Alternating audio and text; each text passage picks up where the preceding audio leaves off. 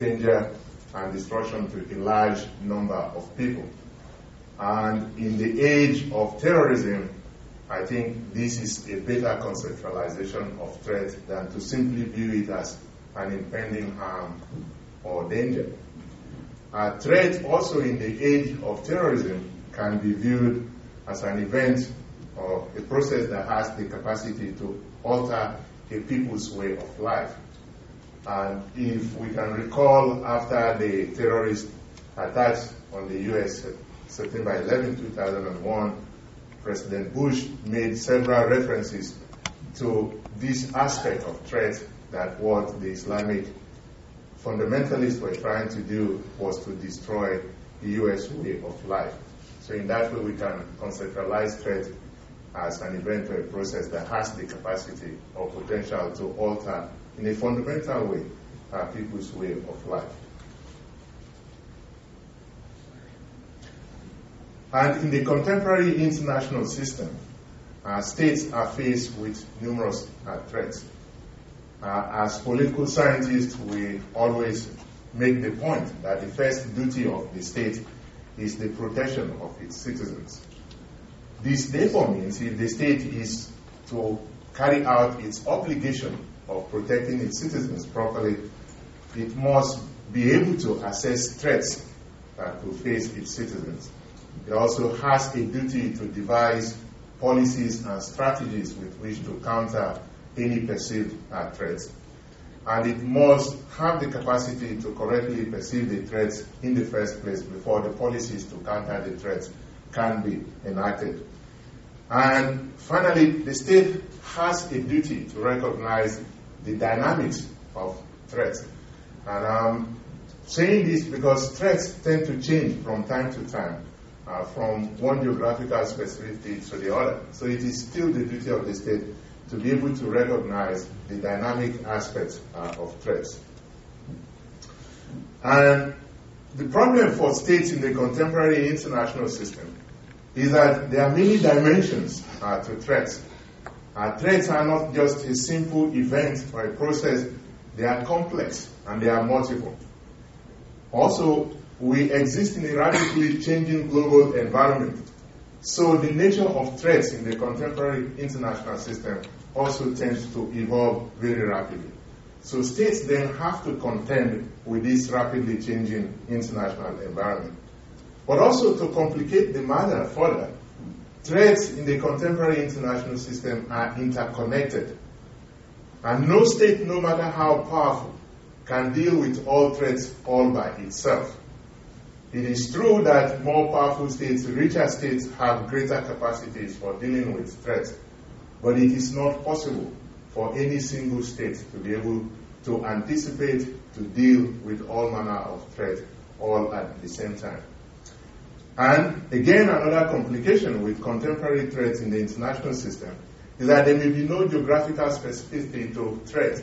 In the era of the Cold War, the United States could say the threat to its national security interests were coming from the Soviet Union. So there was a geographical location to that particular threat. But today, how do you put a geographical location to the bird's influenza? How do you put geographical specificity to individuals who have the capacity to cause great danger? And also, another complicating factor is that threats today emanate not just from states, but also from non-state actors. In fact, as I will argue later, the perception here in the United States now is that non-state actors, like terrorists, are even more dangerous than state actors are. And finally, a complicating factor to threats in the contemporary international system is that threats are multidimensional. In 2004, the United Nations Secretary General Kofi Annan then set up a high-level panel to examine threats and how the international community could respond to threats. And the panel issued a report which argued that in the contemporary international system, there are 6 types or categories of threats. The panel said there are economic and social threats which it identifies as poverty, infectious diseases, environmental degradation. Then interstate conflict. Internal conflict examples cited by the report included civil wars, genocide, and other atrocities. Then terrorism is a whole category by itself. And finally, transnational organized crime. Now, what this report did is to draw our attention to many of the elements of contemporary threat, the multidimensionality of it, the interconnectedness of threats, and so on and so forth, but also to recognize that non-state actors have become quite active as sources of threats. Now, what I want to do is to highlight some of the changes that have occurred in the way the United States perceives a threat in the aftermath of the September 11 terrorist attack on the U.S. The first is that that attack altered the geography of threats from the way the United States saw it. As I mentioned earlier, no longer was the Soviet Union, the so-called evil empire, viewed as the geography where threat to the United States will originate. President Bush and other top U.S. government officials said Islamic fundamentalists, the terrorists who had launched the attack on the U.S., were literally everywhere. So there was now no longer any geographical limit. They didn't know where the terrorists would come from.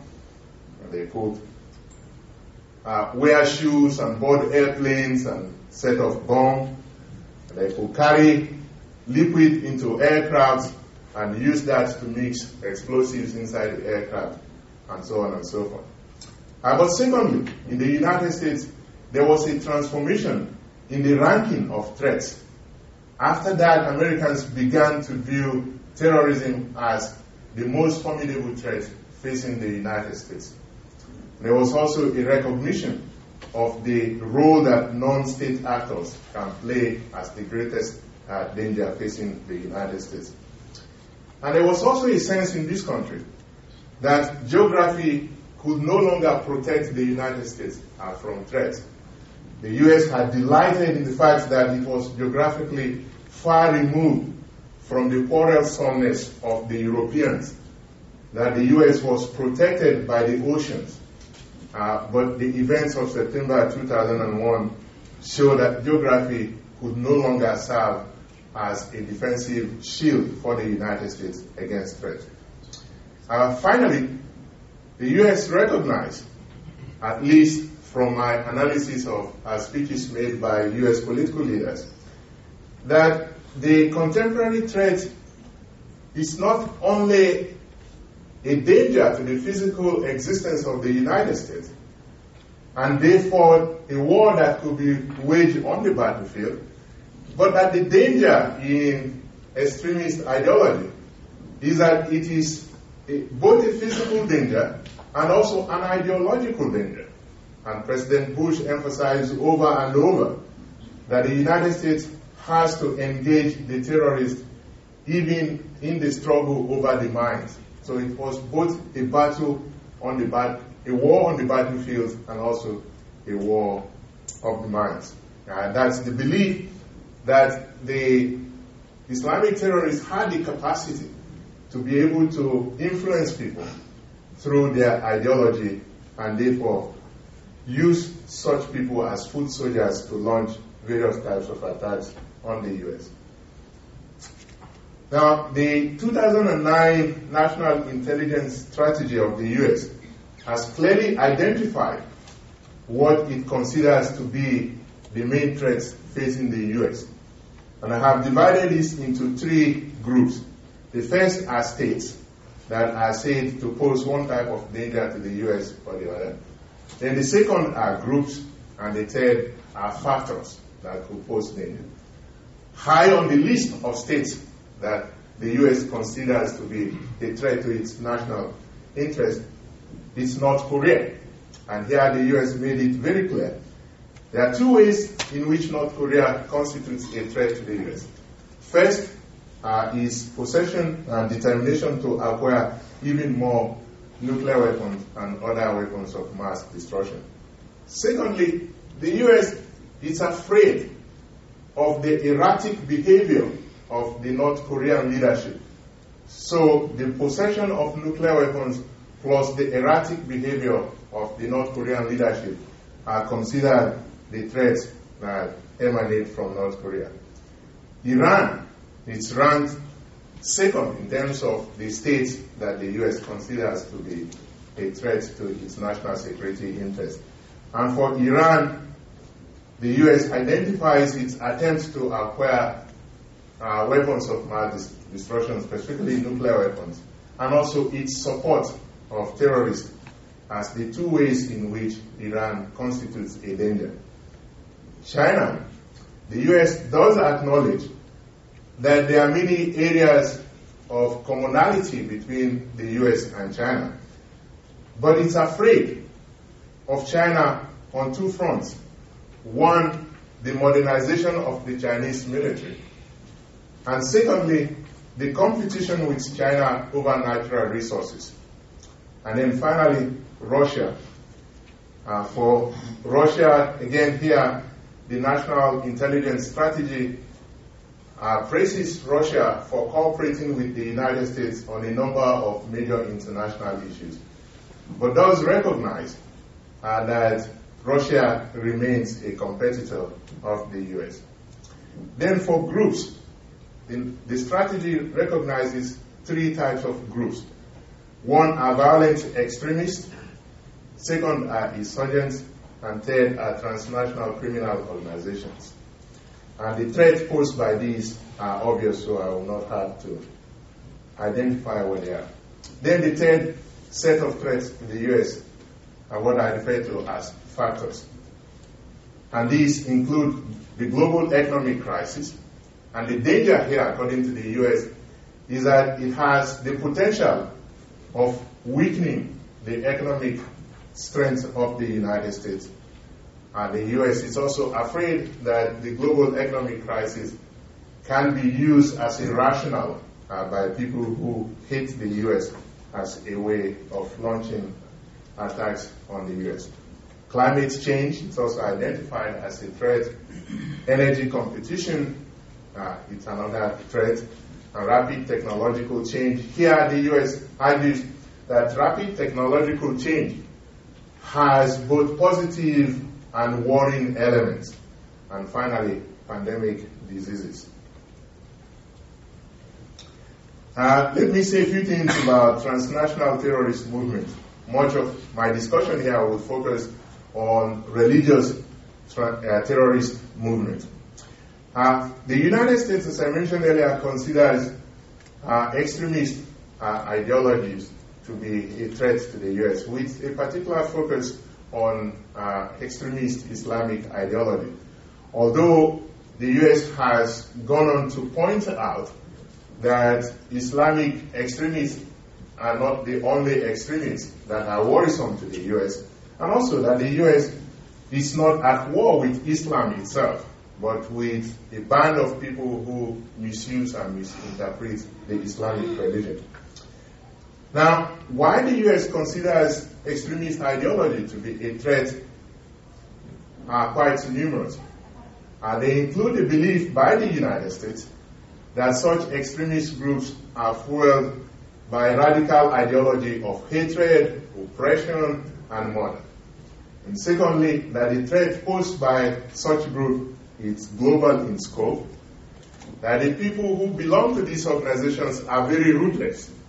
They are willing to use all sorts of weapons at their disposal, including, the U.S. argues, if they have access to weapons of mass destruction, they will not hesitate to use such weapons. And the U.S. considers such groups to be a threat because of their potential to challenge not just U.S. allies, but U.S. interests worldwide. And the U.S. also argues that such groups, particularly the Islamic ones, tend to pervert Islam for nefarious purposes. So here again, what the U.S. government believes is that groups like Al-Qaeda that claim to be fighting on behalf of Islam Are they apostates? They are not really true believers of Islam. They are simply using Islam to further their nefarious political purposes. So in effect, as they will say in Nigeria, they bastardize the religion.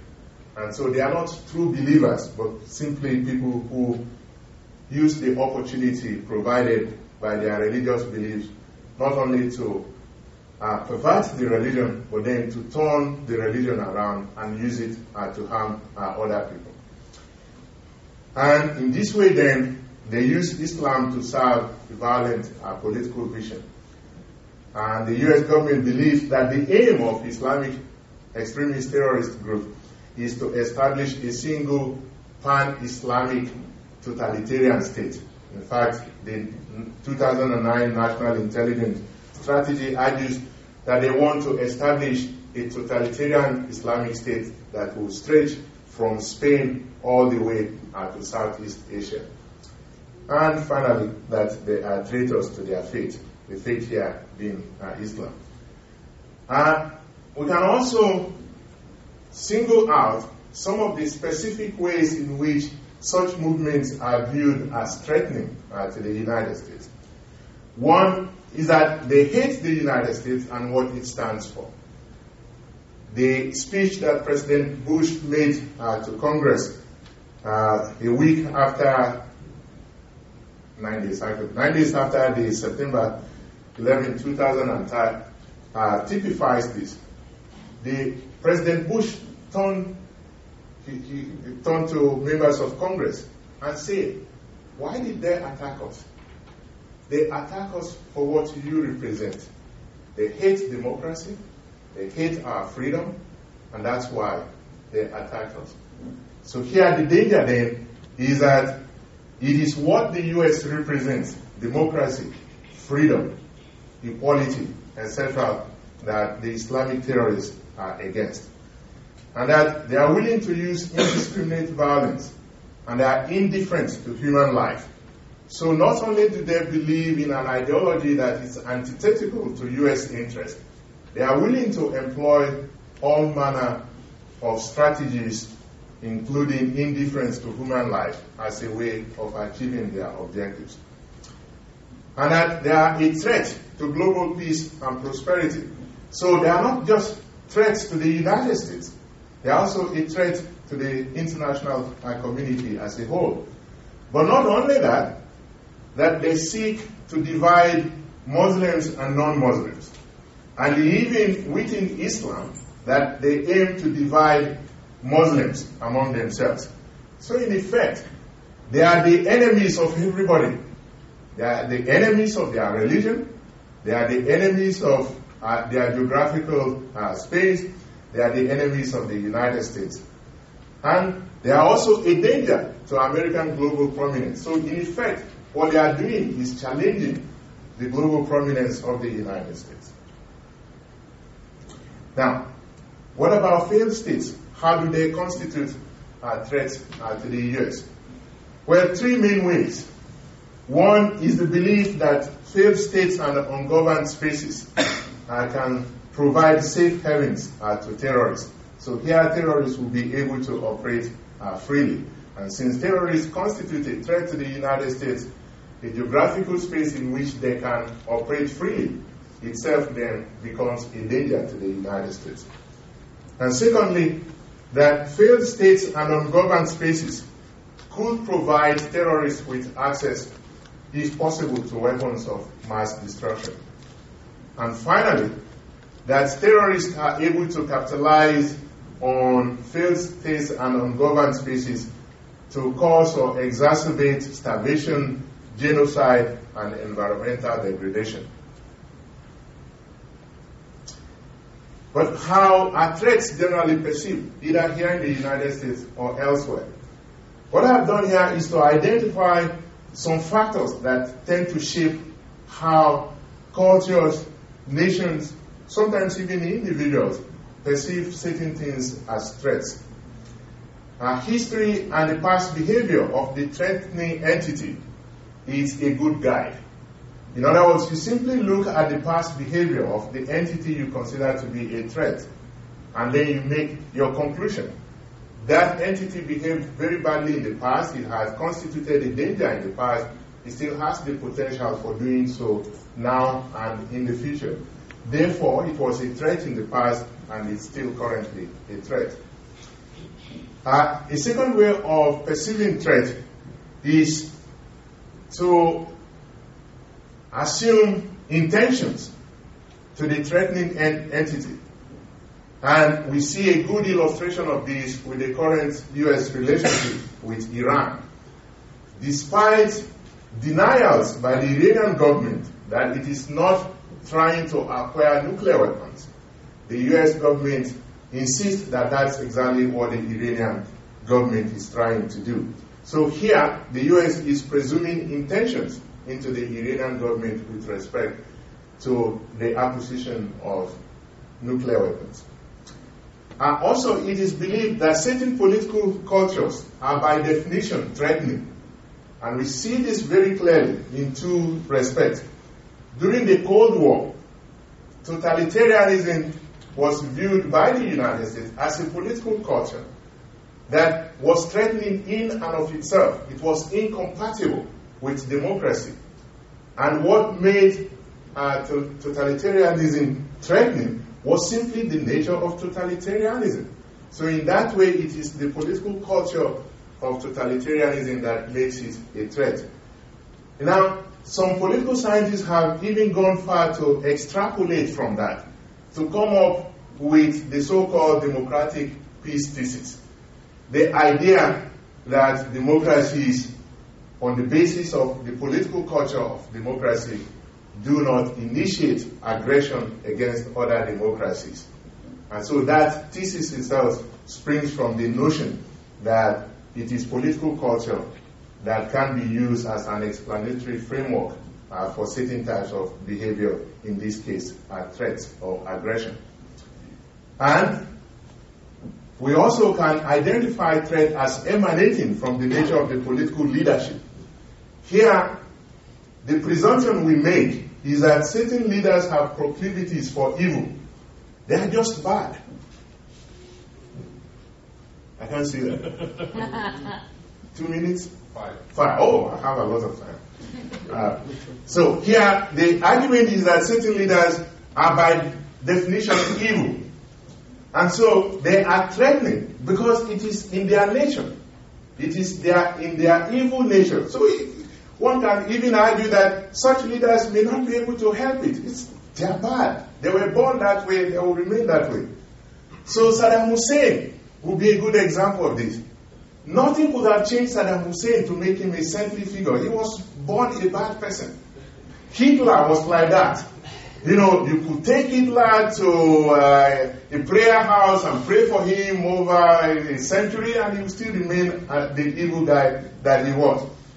We have the same type of arguments about many African leaders.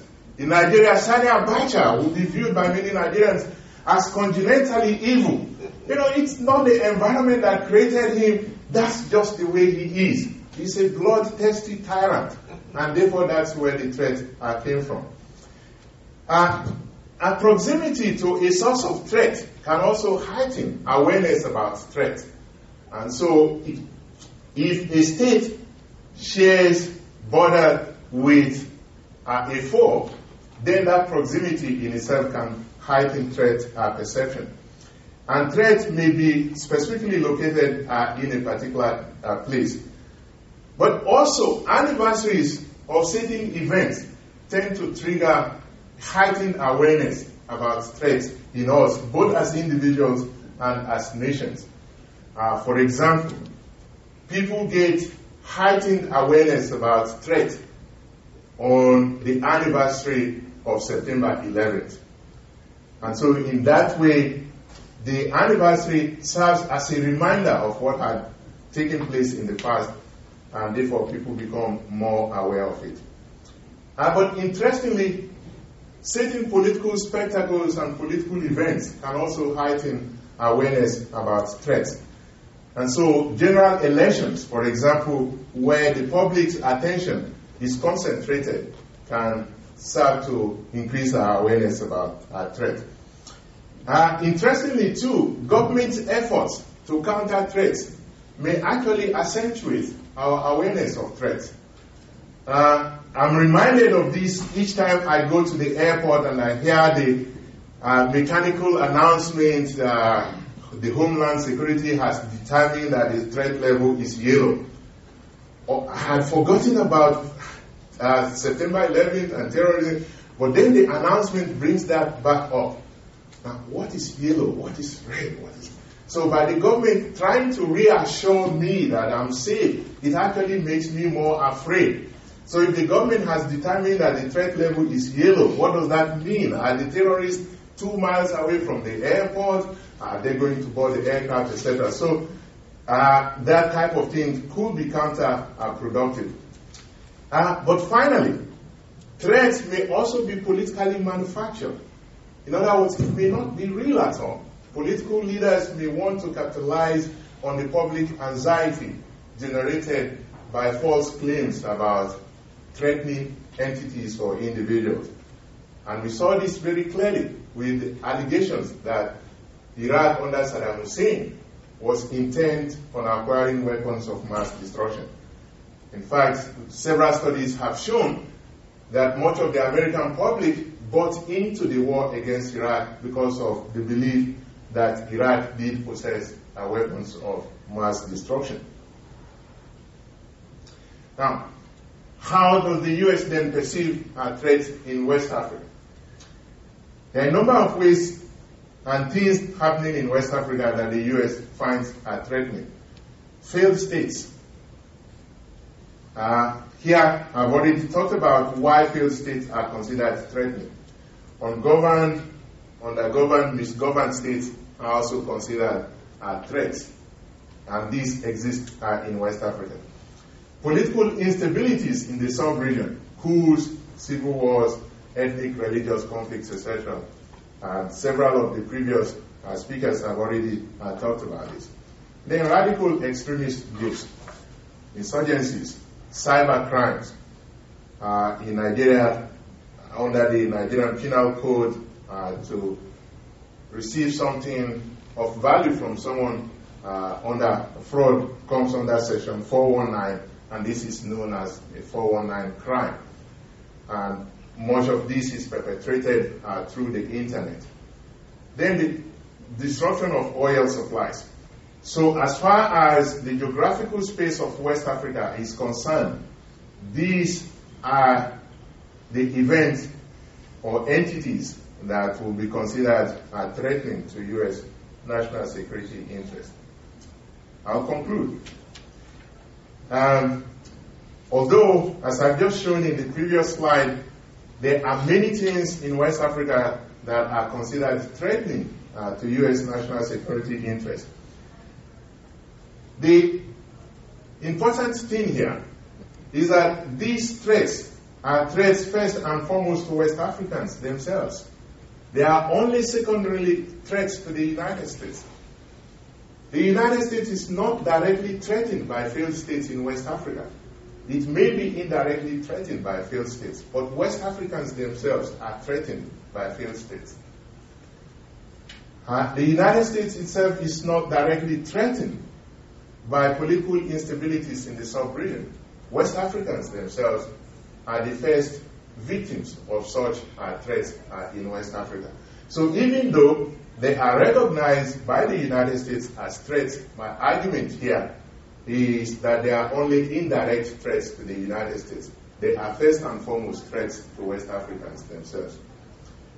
Now, even though there are so many threats that the U.S. finds in West Africa, unfortunately for the United States, its ability to sell this to the American public is limited by the fact that the U.S. cannot put a public face to the threat that it faces in West Africa. So West Africa doesn't have a Saddam Hussein that can epitomize all the threats that the U.S. faces in the sub-region.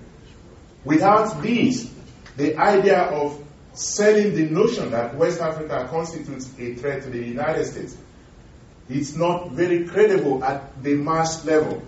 So my analysis of this is that there is a perception gap between the American elite establishment and the American mass public with respect to West Africa being a source of threat to the United States. At the elite level, there is a recognition about the dangers posed to the U.S. by West Africa. But at the mass level, because it is difficult to put a face to it, because these threats are not seen as direct threats to the United States, it is difficult to sell that idea. Then finally, even though the U.S. does recognize so many threats in West Africa, the irony is that the resources the U.S. commits to fighting against these threats are not commensurate with the degree and the scope of the threats. In other words, if truly West Africa represents a danger to the United States, where is the money? Thank you.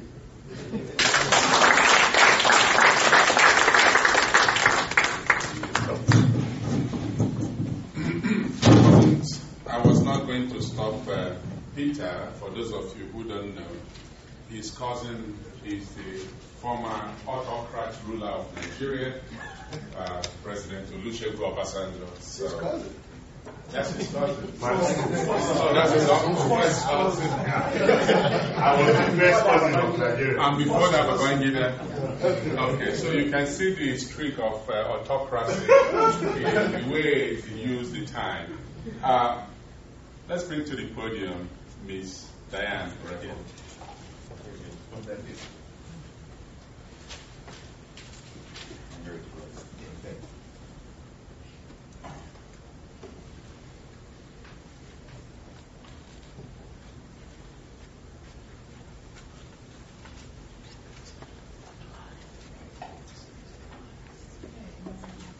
Hello, and the Mission Center for inviting me to this important mission.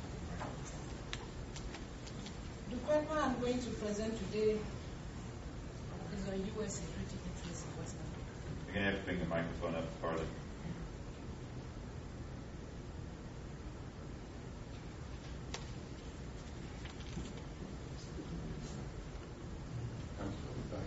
It's still going down. Yeah, it needs to go up right in the area.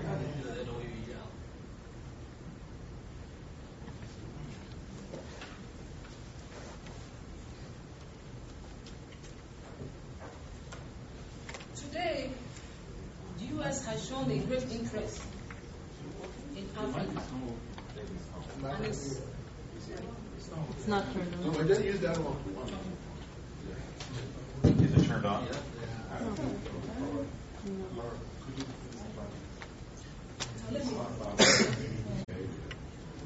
The U.S. has shown a great interest in Africa and is reflected by the following.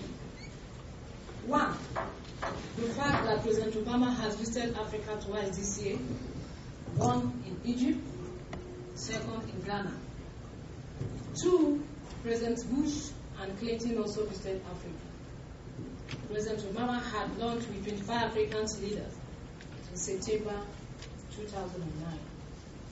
Four, the U.S. has increased its military aid to Africa from $100 million to $800 million.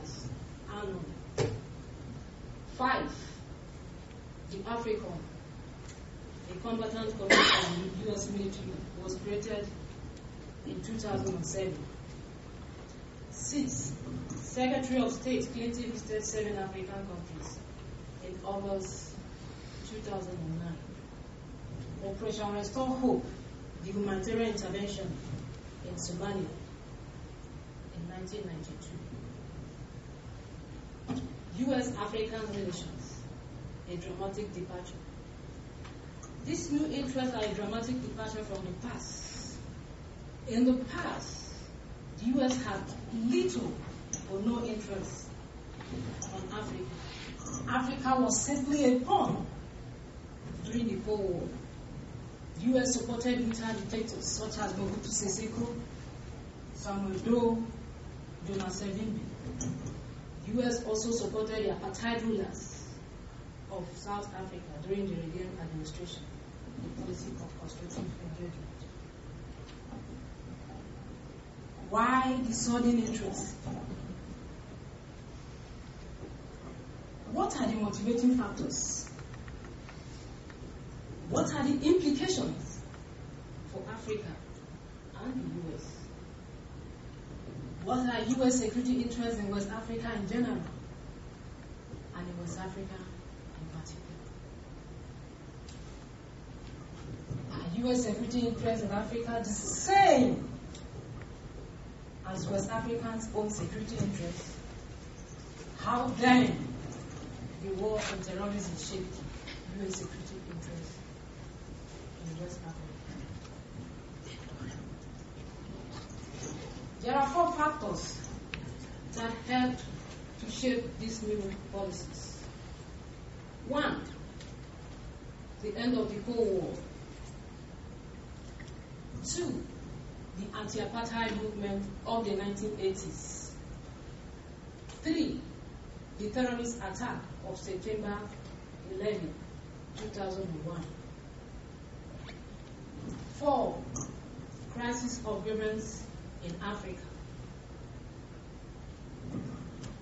At the end of the Cold War, the U.S. no longer needed the so-called anti-communist leaders such as Mobutu Sese Seko.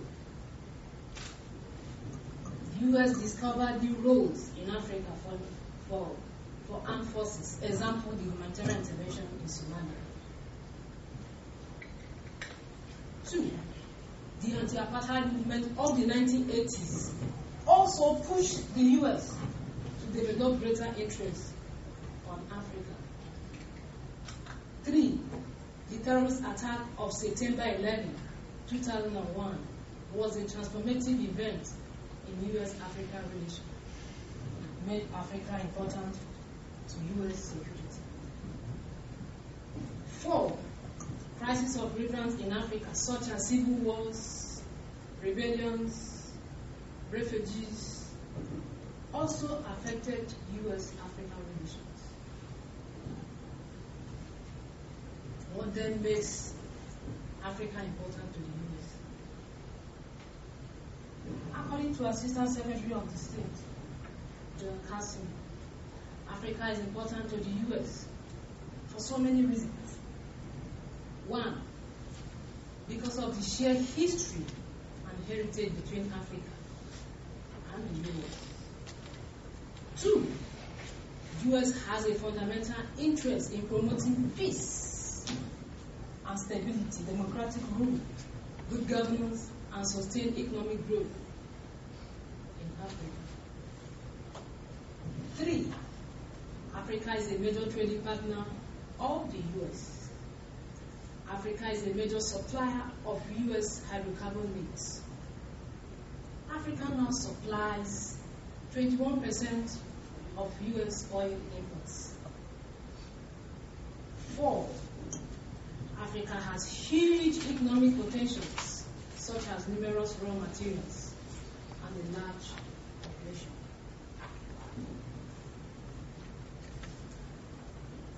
President Obama himself. President Obama also said that Africa was important to the US.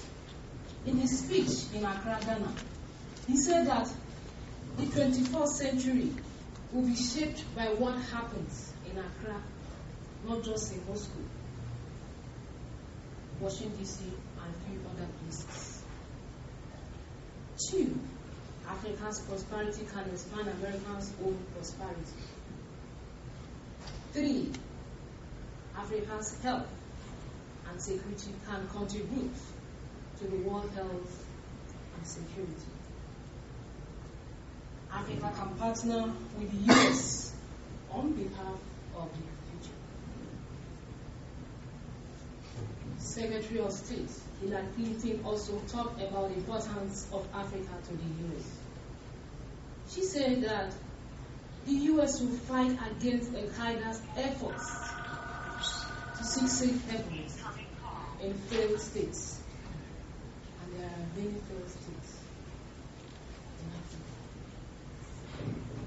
in Africa. Two, US will help Africa to conserve its natural resources.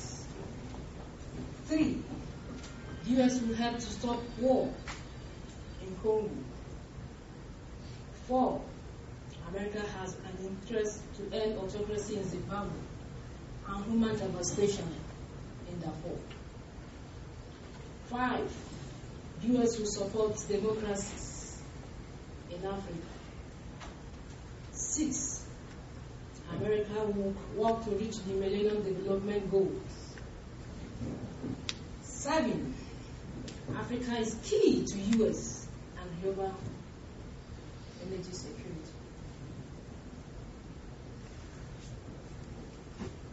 Africa within U.S. security interests. The 2008 U.S. defense strategy identifies the following as major U.S. security threats. 1. Violent transnational extremist networks. 2. Hostile states armed with weapons of mass destruction. 3.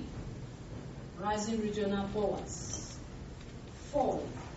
Space and cyber threats. 5. Natural and pandemic disasters. 6. Competition for resources. 7. Inability of states to police themselves effectively. 8.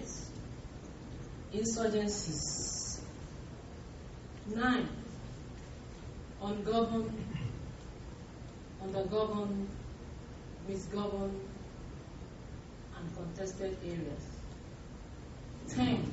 Local and regional conflicts. All these are threats. Only number 2 and number 3 are not part of, is not applicable to Africa, because there's nothing like that. It has never been existed.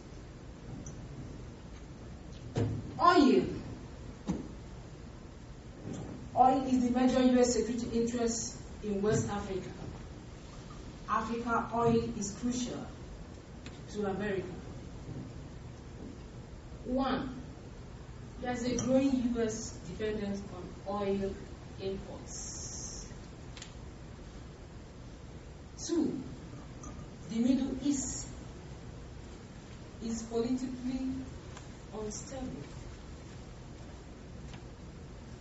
3. It is easy for U.S. oil tankers to get to West Africa. 4. China is in competition with the U.S. over oil. 5. West Africa has become a major producer of crude oil. 6. West Africa has substantial reserves of oil and gas. For example, Nigeria has 35.9 billion barrels. Angola has 5.4 billion barrels. In oil markets, Angola is part of West Africa. Gabon has 2.7 billion barrels. In 2007, Africa supplied 21% of U.S. petroleum imports. Western Hemisphere, 49%. Middle East, 16%. Other, 14%. Terrorism is another major U.S. security interest in West Africa. Islamic fundamentalism is viewed by the U.S. as a security threat. West Africa has a huge Muslim population. 2. West Africa has many ungoverned, misgoverned, and undergoverned spaces. Sahel as is a point. 3. The U.S. is afraid that Islamic extremists are coming from North Africa to West Africa. 4. There are already radical extremists in parts of West Africa, like in Mali, Mauritania, Nigeria. Example, Boko Haram. Challenges. The following are some of the challenges to U.S. security interests in West Africa. 1. Insurgency in oil-producing areas. For instance, movement for the emancipation of the Niger Delta and other militant groups in the Niger Delta. 2. West Africans do not get much benefit from oil production, so satisfying U.S. demand for oil is not necessarily in the interest of ordinary citizens in West Africa. 3. Oil production in West Africa destroys the environment. The more oil that is produced, the higher the scope of destruction of the environment. 4. Increased production may not be in the long-term interest of West Africans, since this will lead to a rapid depletion of oil. For example, Nigeria has only 38 years left. Angola, 11 years. Average for the 9 producers, 26 years. What happens to these countries when the oil is gone?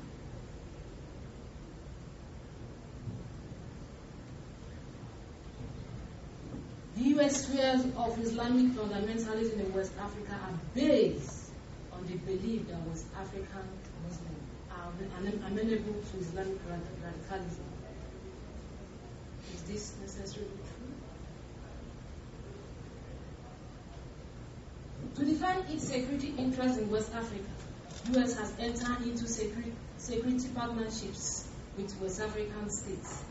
Many of these states are weak, corrupt, and incompetent.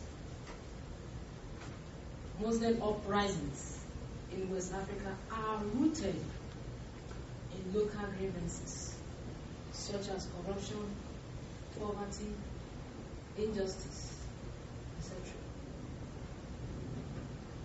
U.S. military aid to leaders in West Africa may be used to increase their repressive capacities, why doing nothing to enhance their abilities to govern well? Let me conclude by raising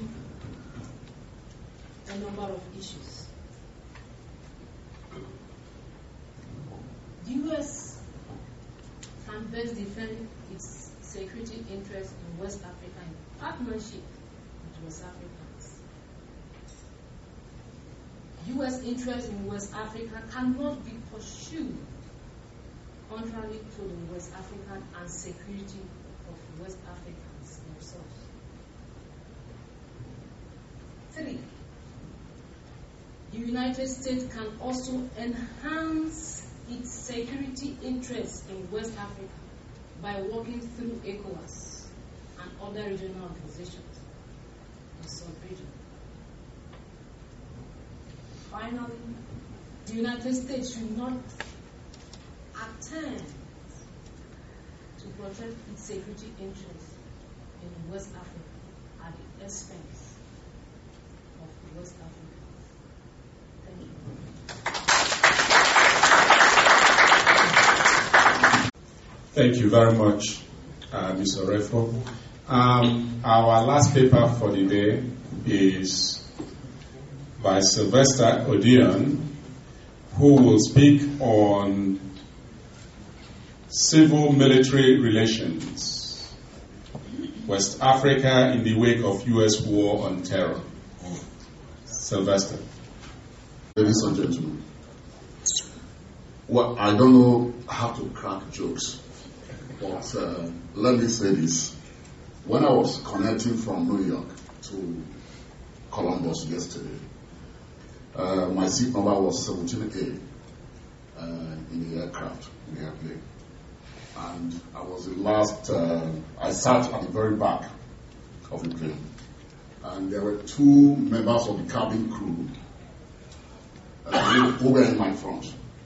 And one of them came and told the two gentlemen, he told them that they should sit behind me rather, and demonstrated by saying, so, and the impression I got is that, although I was not hooded, I was wearing my jacket and with a black hat anyway. And I said, do I look like in Jahidi? So there is actually an atmosphere of fear, you know, which the war on terrorism, you know, has created.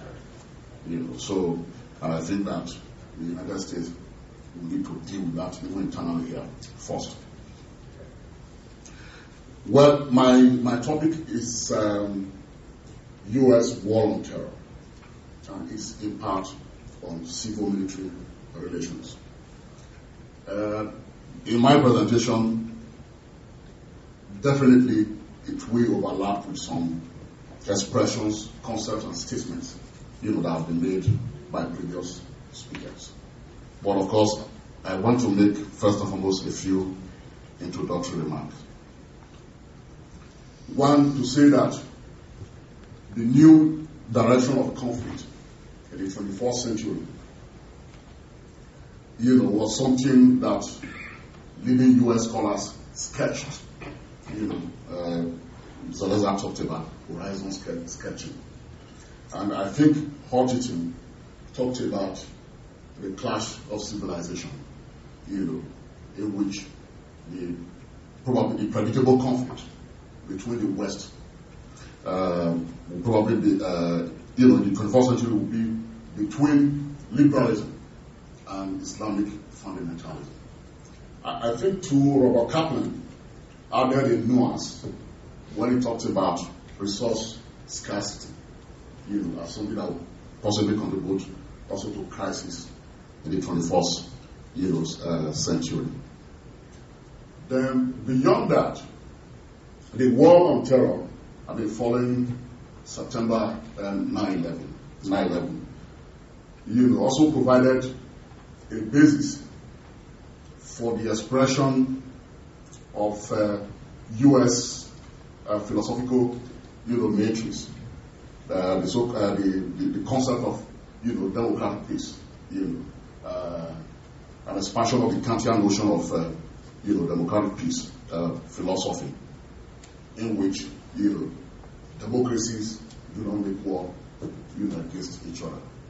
Of course, if you read the work of Faber and Goa, you know, they have also differentiated between what they call common interest and common politics, you know, in which case, and the very concept of, you know, maybe democracies don't make war against each other was, of course, you know, validated by the dynamics of the Cold War, you know, in which, of course, the world or countries of the world were largely divided, you know, along whether you are in support of the Soviets or you are in support of the Americans, you know. So, I mean, that alliance dynamics shaped, you know, or give some validity to that concept of, you know, democracies don't war, make war against, you know, each other. Then the other point to make is also the fact that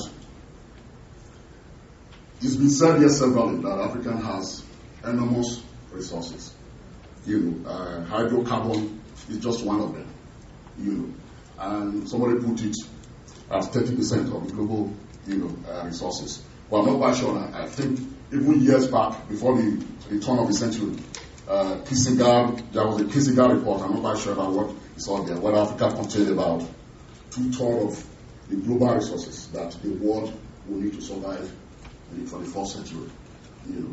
And so, if you put that in place, it therefore means that if people talk about the second scramble, you know, for Africa, or the second Berlin, you know, to a very large extent, it's also justifiable. Then the other point to make is that the current war on terror also has a historical parallel, you know, in the post-World War II foreign policy of the United States.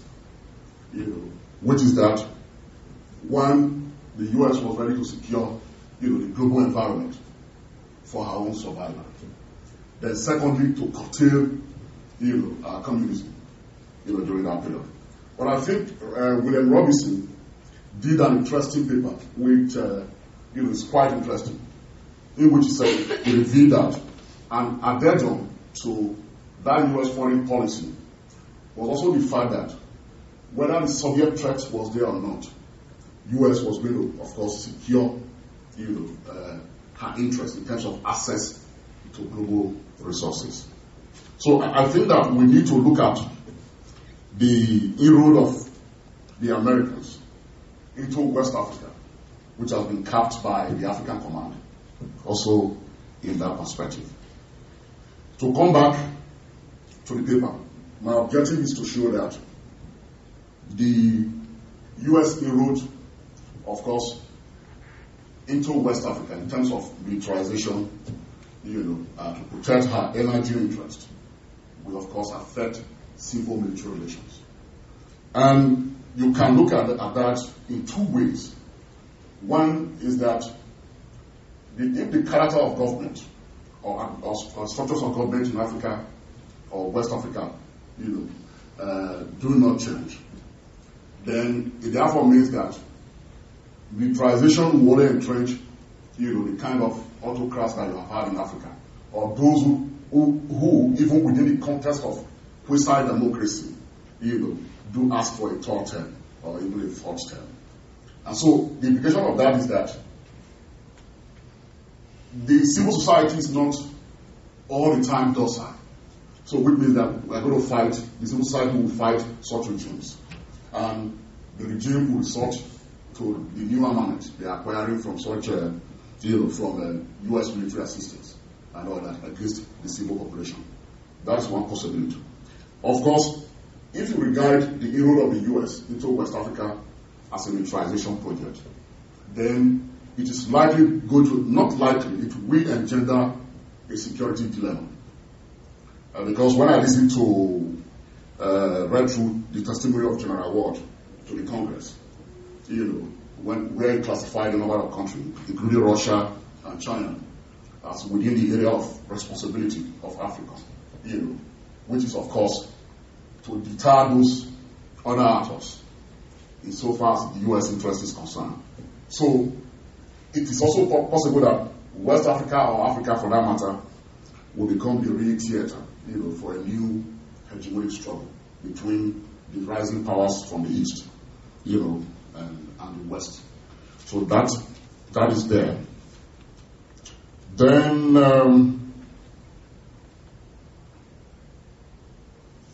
the last very important point is what I call the convergence of interest between the present, state elites in Africa, or the ruling classes, and the U.S. Security project in West Africa. Of course, you will recall that Africa was under, large-scale militarization in terms of military rule for a very long time. And therefore, when the new democratic regimes, in quote, were put in place, they all had security, concerns. I do remember very well when the MPRI first came into Nigeria, there was a lot of resentment. But of course, in my private interaction with one of the staff, it was clear that what they wanted, maybe that was the briefing they had from the Olusegun Obasanjo regime that just came to power, was how to restructure the Nigerian army, because largely within the context of the crisis in Nigeria at the time, we regarded the Nigerian army as an ethnic army. I was among those who regarded it so, because I was in the democracy movement. It was an ethnic army.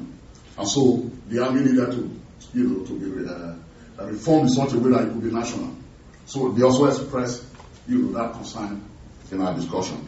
Of course, that was the concern of those who just took power from, from the military in Nigeria at the time. Because if you remember, what Obasanjo did when he came to power was to retire the so-called political officers within the Nigerian army. I think it was done in 1999, shortly after he was sworn in. Then 2 years after, I don't remember, about 200 plus, were also retired, from the military. So and General Victor Malou, who eventually, of course, objected to some of the activities of MPRI, of course, made the point that part of the reason why MPRI was in Nigeria was to help reprofessionalize the Nigerian army. You know. So that tells you the convergence of interest at that level. Or before I go too far, let me make the point that I'll be drawing most of my examples from Senegal, Nigeria, and Ghana. I chose Senegal, because it's a French-speaking country, and to contrast, with the other two West African countries. And I do know, if I am taking Nigeria as the only case, as we do say, since it's the regional hegemon, it has a lot to give in terms of generalizations. But of course, I'm dealing with those three countries. Now, if you look at Ghana, similarly, when Kufuor was sworn in 2000, after the 2000 elections, the new elites were living under the shadow of the revolution, in quote, the Rawlings years. Rawlings occupied the stage in Ghana for over 2 decades. That it was almost competing with Kwame Nkrumah in terms of, public acknowledgement. I don't want to use the word reputation, because Nkrumah has reclaimed, the father of the nation status under the current, Mix regime. Now, Kufuor talked about securing the state, as part of his concern. And I think Jokea used the word regime security. I think that is basically what it was, not securing the state. What it did was to also retire some of the key military officers, under General, those who served under General Rawlings. He brought in General Hamidou, as National Security Advisor, scrapped the 64 Battalion, which was made up of some special forces for Rawlings, and then set up the post-transition National Reconciliation Commission, in Ghana. I visited Ghana during that period, and from what observing the section, I think that Kufuor was out to stigmatize Rawlings and to, whittle down his popularity and reputation, within Ghana, which was basically why firemen and Yabo, those who looked at, the security policies of the regime, concluded that though you could place some of those policies within an institutional framework, you can't talk about them in terms of institutional, sense. It doesn't make, anything, because the guy was not addressing the human problem. Poverty is still rife in Ghana, and Ghana is heavily externally oriented in terms of its economy and all that. So that was Kufuor's, approach to it. Now, there was another security concern also in Ghana during the period. The oil find in the western province, the Tano Basin, also engendered new security concerns, for that country in terms of maritime, security. And the maritime authority was not in a position to protect even that western province in terms of oil security and all that. And unless you have to reform the navy or expand its mandate to be able to do that, the Ghanaian Maritime Authority could not do that. So that was a security need. And let me go to Senegal so that you can see the convergence of interest. When Ward came in, after the alternance in 2000, there was also a security need. Of course, Senegal was lucky that the pattern of civil-military relations in Senegal was what I call, it was, I don't know whether to use the word benign, but I think that Senegal has a lot to show, because Senghor did what we call a graduated opening of the political space in Senegal. 1974, he legalized, political parties. I think about 2 on ideological lines. Some, left-wingers, some, center of the right or whatever. Right of center, you had them there. Then 1981, he handed over power to Abdou Diouf, almost voluntarily. So that again moderated the kind of resistance you had in other countries like in Nigeria and the rest of them, where we have to set up Radio Gujarat, and some other, or several organizations, to combat the General Abacha, regime in Nigeria. So you have that kind of thing in Senegal. But then one of the main concerns was the separatist movement in the Casamance. It was there, and Abdou Diouf didn't quite resolve that. And they have always regarded it as a peace, a law and order kind of thing for them, without addressing the autonomy question for the Casamance. And the neighboring country, particularly the southern neighbors and Mauritania, even Gambia, are all involved in that nexus, in terms of assistance to the MDFC, the movement of democratic forces of Casamance. So that was there. And so when he came in, part of his preoccupation was restoring peace to Casamance within weeks, and he did actually solicited for arms, from France, and a few other countries. So there was also a security concern, on the part of Ward, Abdoulaye Ward, to change, the security structure in such a way as to secure, itself. Then one other point that needs to be made about Senegal is also what I call the Murid veto, the Murid Muslims, in Touba, have a moderating influence, because for a very long time, they were like holding the balance in terms of the electoral process there, and you needed the support of the Murid, to swing the electoral, fortune, and they were quite loyal to Diouf or to.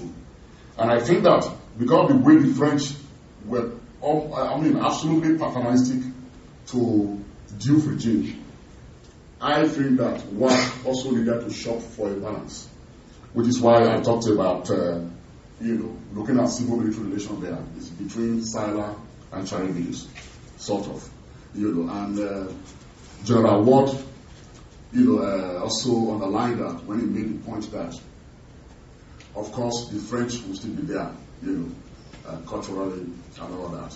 But of course, I think in terms of military influence now, the U.S. is quite on the ground, and the Office of Defense Cooperation in the U.S. Embassy in Dakar, handles much of the military, cooperation in Dakar. So, since the war on terror, there have been various, of course, military activities. In that is there, the International Military Education program, training program is there. Of course, the Trans-Sahara counter-terrorism, which is, of course, the update. But the point also made is that before 2001, September 11, 1996, the idea of an African response force, was already being toyed with, by Pentagon, the State Department, and all of that. And I remember that during that period, 1996, General Abacha was contacted about African response, force, and he opposed it. He didn't quite like the idea. But the other point to make is that even as we have AFRICOM, there is still a latent opposition to it in countries of West Africa. I remember during George Bush's visit, Kufuor, because of the pressure from the civil society in Ghana, was forced to ask President Bush what AFRICOM was all about. But the truth, the point to make is that the AFRICOM project, securing U.S. energy interests in West Africa, has led to militarization already. Ghana has become one of the lily pads, as they say. And I think Senegal is also one of the leading parts. You have training bases in Ghana, in Bodassi, Achansi, and what they call it, exercise facilities, for the U.S. military. Then Tamale Airport, which is also strategic, has been taken over by the Americans, and two U.S. warplane flew from Kotokaya port and vitally, grounded the airport on the day they did that. And some Ghanaians will tell you they scramble, the Marines, programs on their televisions. So the point I'm making is that there's already, of course, a militarization by what the U.S. has done between 2001, to date. And so it is going to have, serious partners in terms of, civil military relations, because it's an important post-transition project in West Africa. And so the militarization process, which is going on through AFRICOM, and other military training programs, has accentuated, the role of the military, the balance. Because when you talk about that, brings me, to the point of some conceptual reflection, the note upon which I will end. When we talk about civil military relations, largely in scholarly discourse, there is, what I would call an inclination to emphasize civilian government control of the military in terms of shaping the defense policies, foreign policies, and even doctrinal policies, of the army. That's one fundamental point. But of course, again, when we do that, in the context of West Africa, we're also making a mistake, because the first condition, what I call first tier conditionality for stability and democracy, or to use Zachariah's terms, the triangle of stability has virtually not been resolved.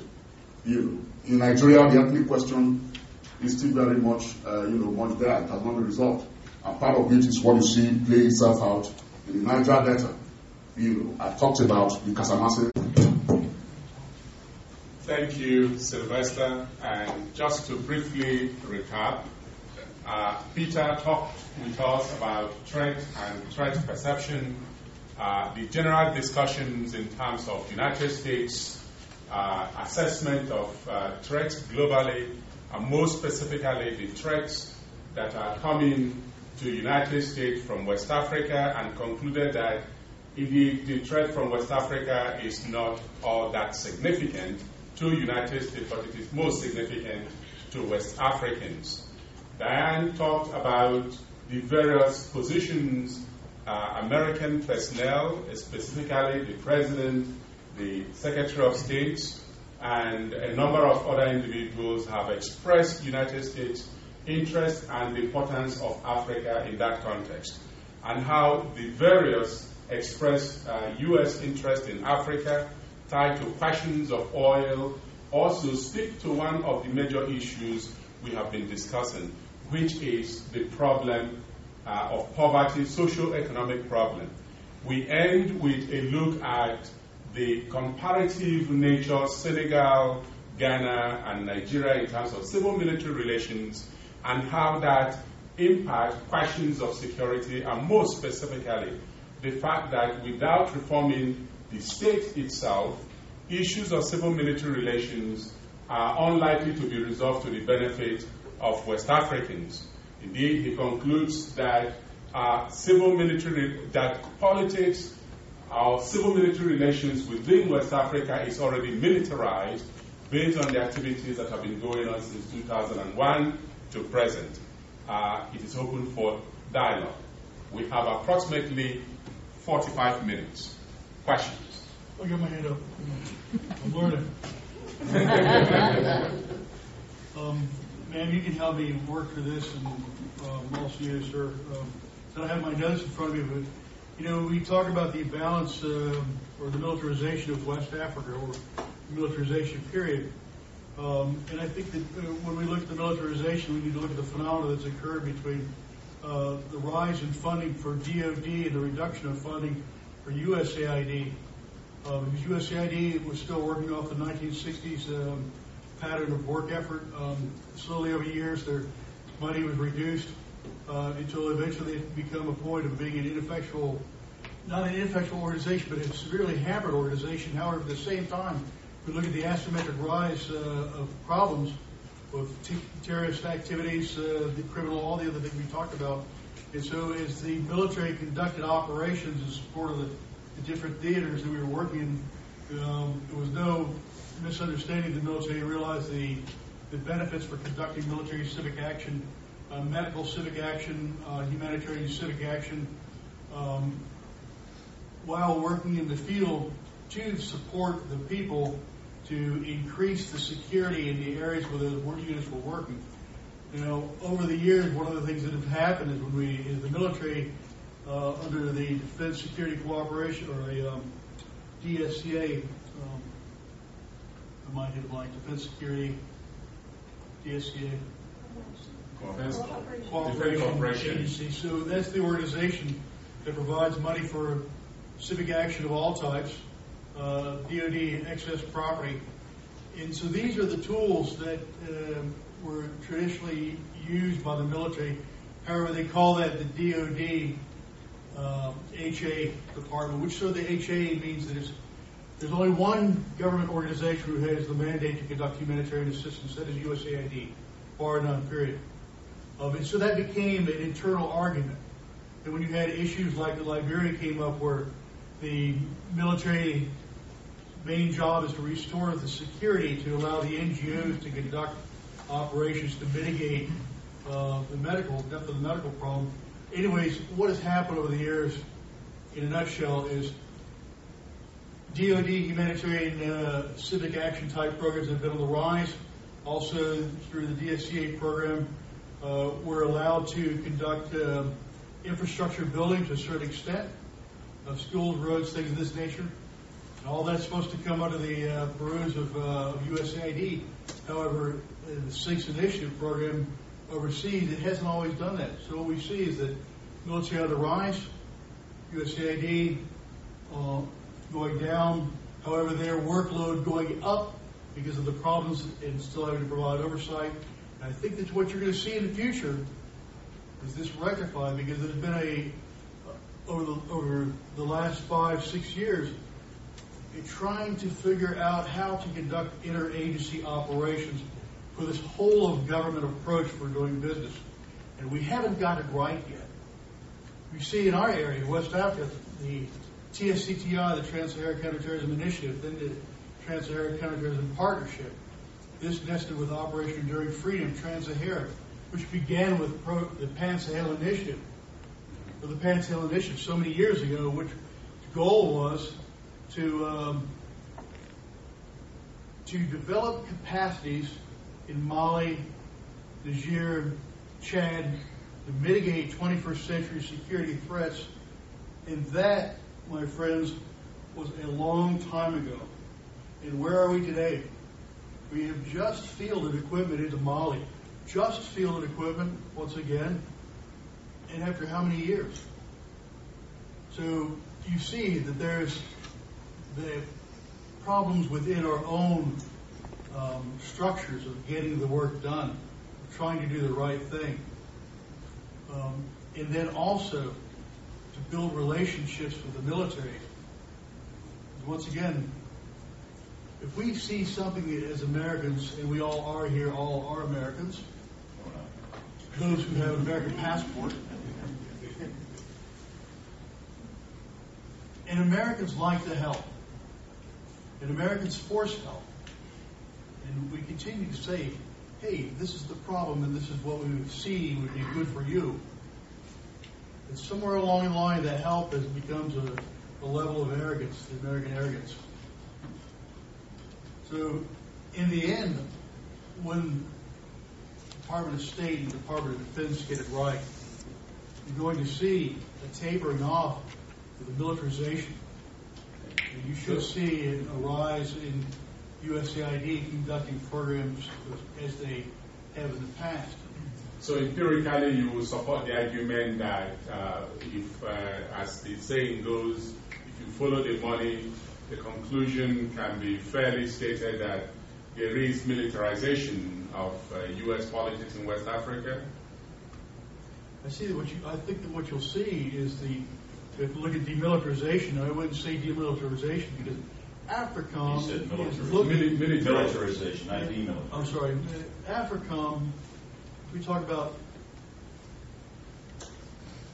civil-military relations, as Diane pointed out, and all the numbers she threw. Is this not a new command that's reaching out for civil-military relations, trying to determine, in all the years back to PSI, what is the right way to empower our brothers and partners on the ground to mitigate their own threats, to be able to train their own mechanics, make their own vehicles run, fix their own problems. And I think that in the future, what you'll see is that more programs, less programs that are small unit training, shooting, counterterrorism, and probably more programs of how do you fix logistical problems? How do you train your mechanics? These type of things. Thank you. Any responses from the presenters?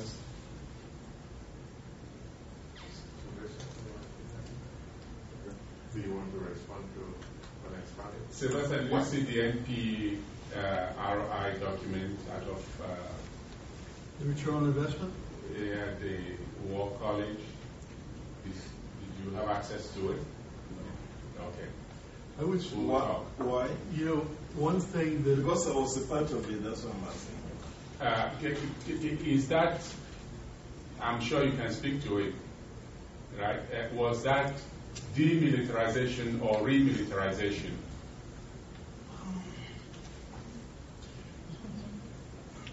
Especially, it was a two-part agreement or document in two phases. The second one. MPRI actually didn't perform what it was meant to perform. Okay. And that was simply because there were a lot of voices against it. The military was split on it. And the senior hierarchy, the high hierarchy of the military, were seriously against it. You mentioned it the other time. The former chief of army staff, for example, said, no way. I don't want it. And at the end of the day, what they were doing was really very good. But the problem is suspicion. Are these people coming in for genuine reasons? What exactly do they want? Are they coming in to spy? Let me use that crude language. What exactly do they want? And once there was no answers, they were not supported. That was the problem. So they came, they organized a couple of symposium and conferences in big hotels and the like, invited military officers and the like to come. But at the end of the day, nothing really. You know, one caveat, and I'll be quiet, is I don't want everyone to think that the Pan-Sahel Initiative was not successful, because it did have one combat success. And that was that the Nigerians ran Alpara across the border into Chad. And Alpara was the leader, one of the high-ranking leaders of the GSPC, former runner to AQIM.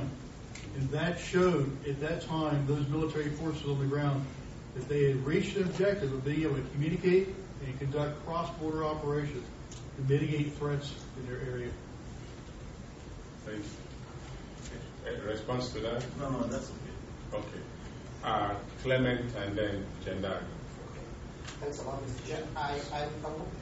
Diane gave a statistic here, and I'm always all about it because I'm married to an accountant. It's a question of cost statistics.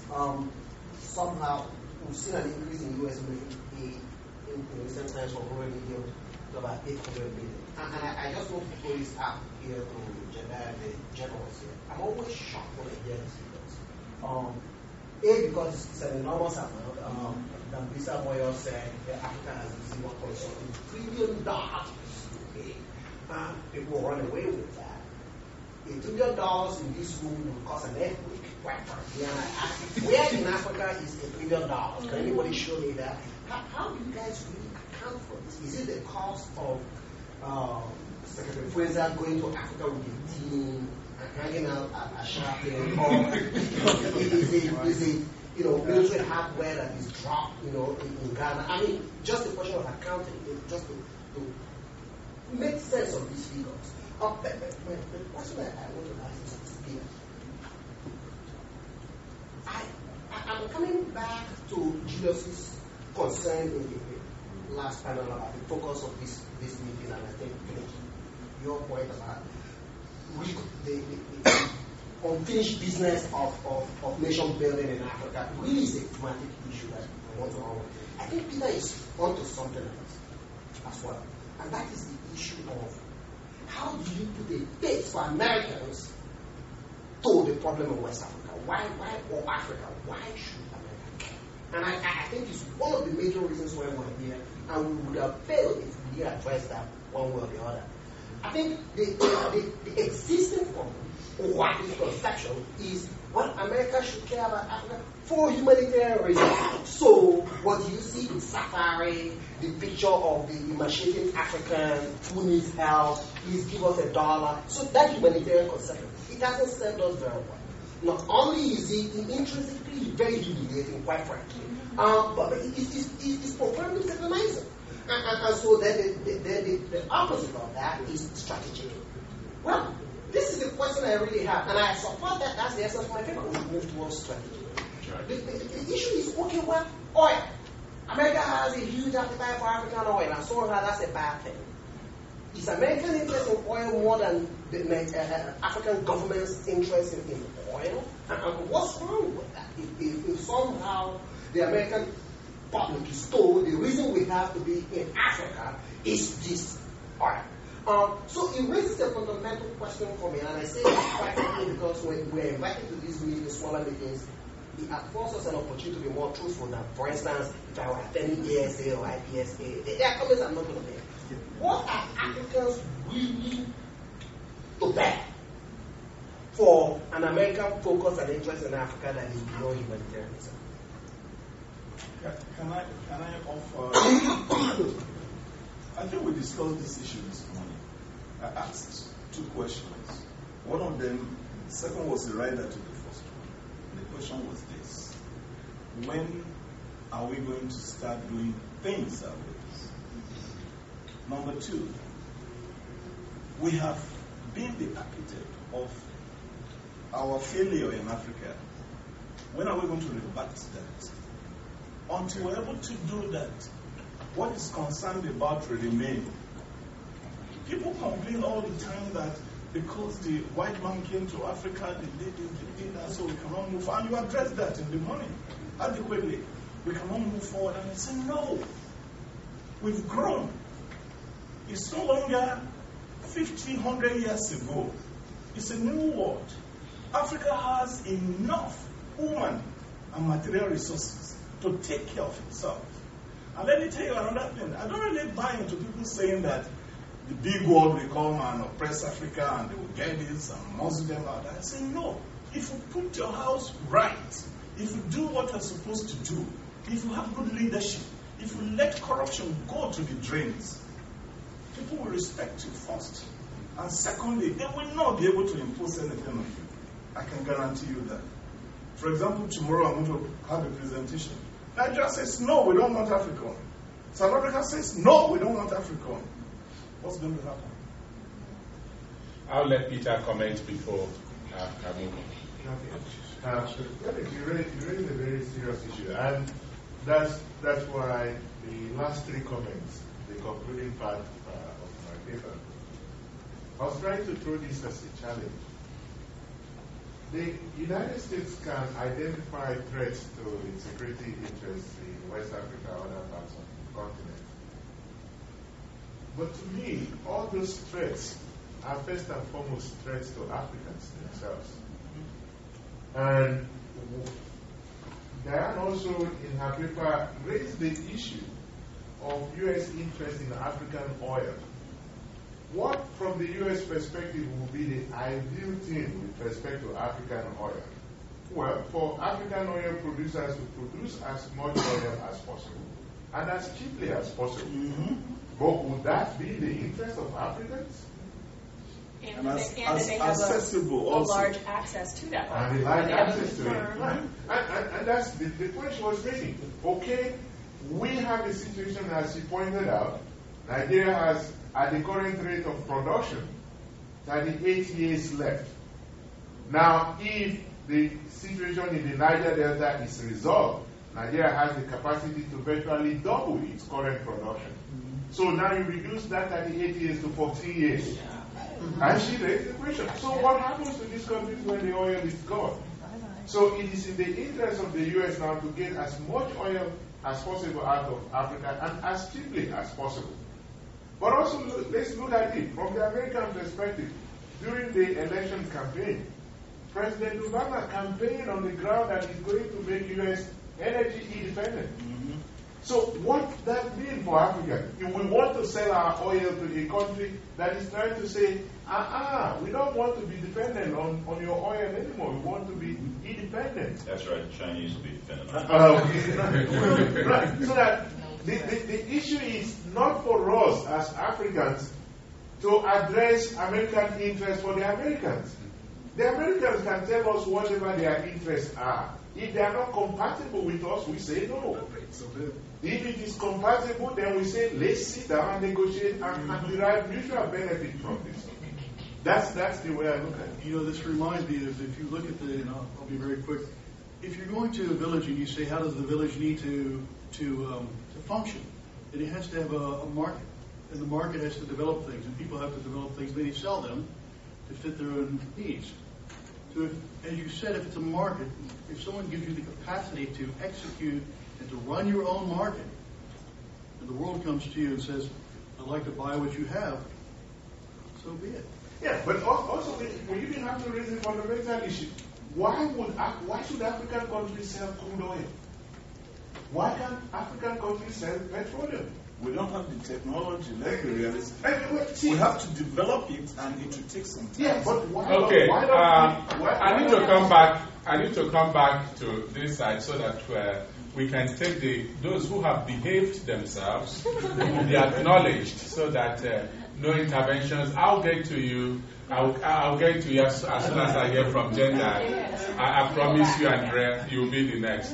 I'm sorry. No, I want to begin. Just want when you would ask about the issue of, the funding and the militarization, and it may be true that USAID's funding has gone down relative to DOD, but DOD's funding has gone up because of Iraq and Afghanistan. And so if you just look at those numbers in broad terms, it's going to be out of whack.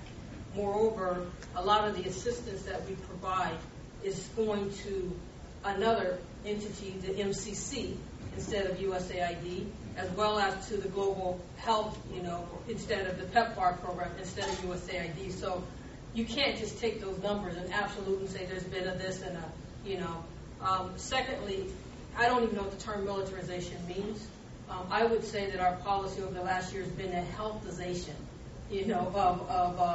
of Africa, because we invested far more money and effort and energy actually in health than we have in security, which is, to your point, Peter, about where's the money? If it's such a big deal, where is the money? But it's less visible, right? Because it's pushed out through other organizations. You don't have a person with a USAID badge coming out and saying, here's money. It's the World Vision, and it's this NGO and that NGO and this local government and this. In local entities. And so that money's pushed to other parties, but it's U.S. money, which has become an issue, which the U.S. is saying we need to brand, our projects, because nobody knows that this NGO, that's the Catholic Relief Services, which is doing all this great work, is actually U.S. money. So, if you actually look at it in terms of the investment over the last 8 years, the biggest investment has been in health.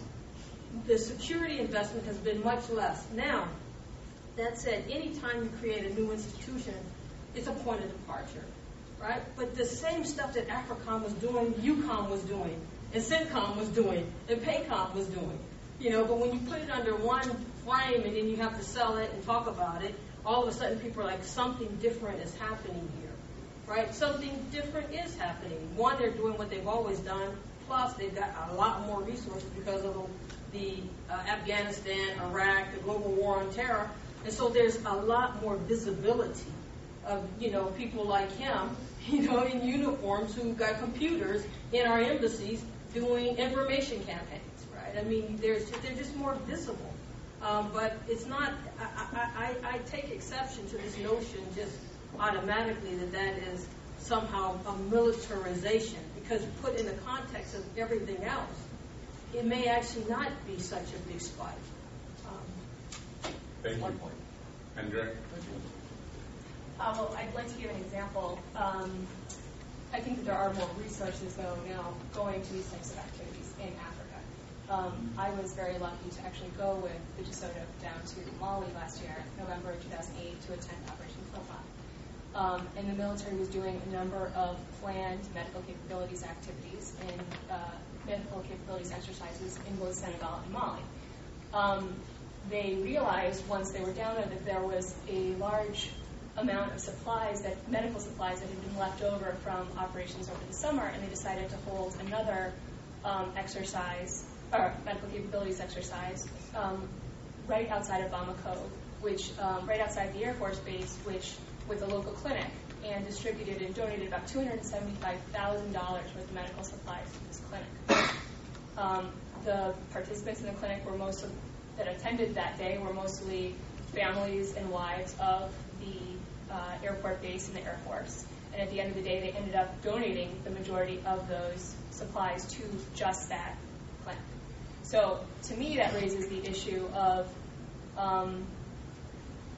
that's a lot of money to be giving to one clinic that's right off of the Air Force Base, that's only giving, that's mainly meeting the needs of military personnel. Now that effort or exercise to donate that plan should have gone through the country team of the country, the embassy, should have been approved, should have fit into the larger plan. But the question that that raises, who is making those decisions locally on the ground? Is it the military? Are they qualified and capable to be selecting for that large of an amount of money? Would aid, had they been given $275,000 worth of medical supplies, would aid have decided that, one clinic? Now the military will come back and say, the need is so great, and aid will come back and say, the aid is so great, you know, we have a limited time and resources to do this. But I think it... I think it's really great. I mean, that was part of the operation like I did, and I think part of that was donated. There was a civil affairs guys are always leveraging the system to make things happen. You know, this is the military civic action stuff. And basically, what we did is we ended up getting a lot of medical supplies from NGOs in the States, and then distributing them. However, one thing is that when the DSCA program or MedCap is done, that money has to go through and has to be validated by the USAID director in the area where it's going, and to make sure that it doesn't mitigate a USAID program or it doesn't interdict a program. However, one thing that Andrea is correct on is that the military guys will tell you that we're not long-term solutions. We're a short-term, rapid solution, and we're conducting issues on the ground to work with the people to help them and to understand the situations better. And generally the concept is that if you understand the people, if you help the people, then when the times get hard, then somebody's going to come to you and say, you know what, that guy down the road is going to come and rock the compound tonight, or has intentions, or he's the smuggler, or whatever. But the thing also is that remember that OEFTS is a Special Operations Force program, and the motto of the Special Operations Command is to quiet professionals, and we don't publicize all the things that we do. The 2 years that I worked with the Special Forces in medicine alone, over $900,000 in medicine that was with doctors. There were special operations doctors that flew into Mauritania, Mali, Niger, and also to Chad, and conducted full-blown medical programs in places beyond Timbuktu. I'll reserve mine. That's like a sales question. Yes. General Russell. Well, I've learned three things from the final panel. One I've known for a long time is The whole notion of AFCOM is poorly articulated. Instead of going to African states, African partners, talking them through the concept of an AFRICOM, we declared an AFRICOM, and then we went to African states and tried to sell it. Bad policy. Bad policy. AFRICOM is not a combatant command like other commands. It's quite different. And I would suggest that we need to do a better, much better job of explaining and articulating what an AFRICOM is, because Sylvester, you're kind of off the mark, in my view. And the fact that two jets disturbs some people is not militarization of the conflict. And, you know, it's kind of a cheap shot. The other thing I like to leave you with is, for years my African friends would tell me that the United States doesn't care about Africa, and they would use the example that, well, you have a PACOM, you have all these combatant commands around the world, but you don't even think about Africa. And then, of course, when we do have a combatant command for Africa to bring the continent into the same sphere as other continents, then we get this.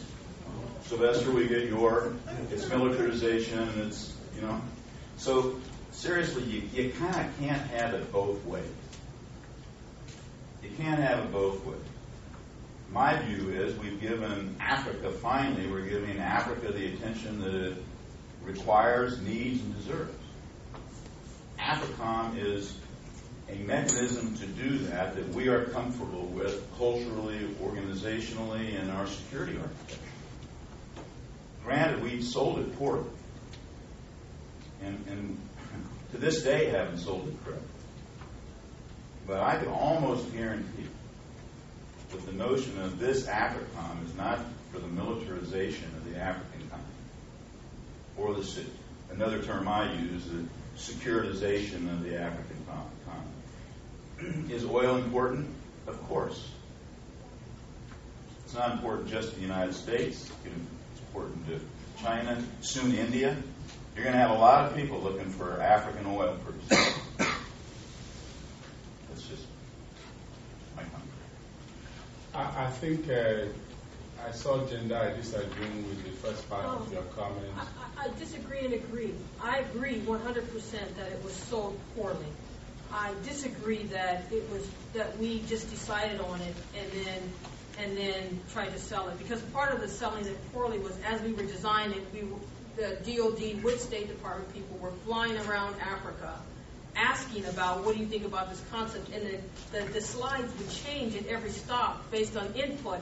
And then people got nervous saying, wait a minute, you said this day, and now it looks like something else, which created a lot of distrust. And so we had learned from Opry, where we did develop it and then tried to sell it, and we actually went and talked to people. But then we did it wrong still, right? I mean, we the whole thing about Ghana and Kufuor, no one asked Kufuor to base AFRICOM in Ghana. No one. And so it was quite surprising when President Bush showed up there and he started saying, we won't have AFRICOM. We're like, did anyone ask you?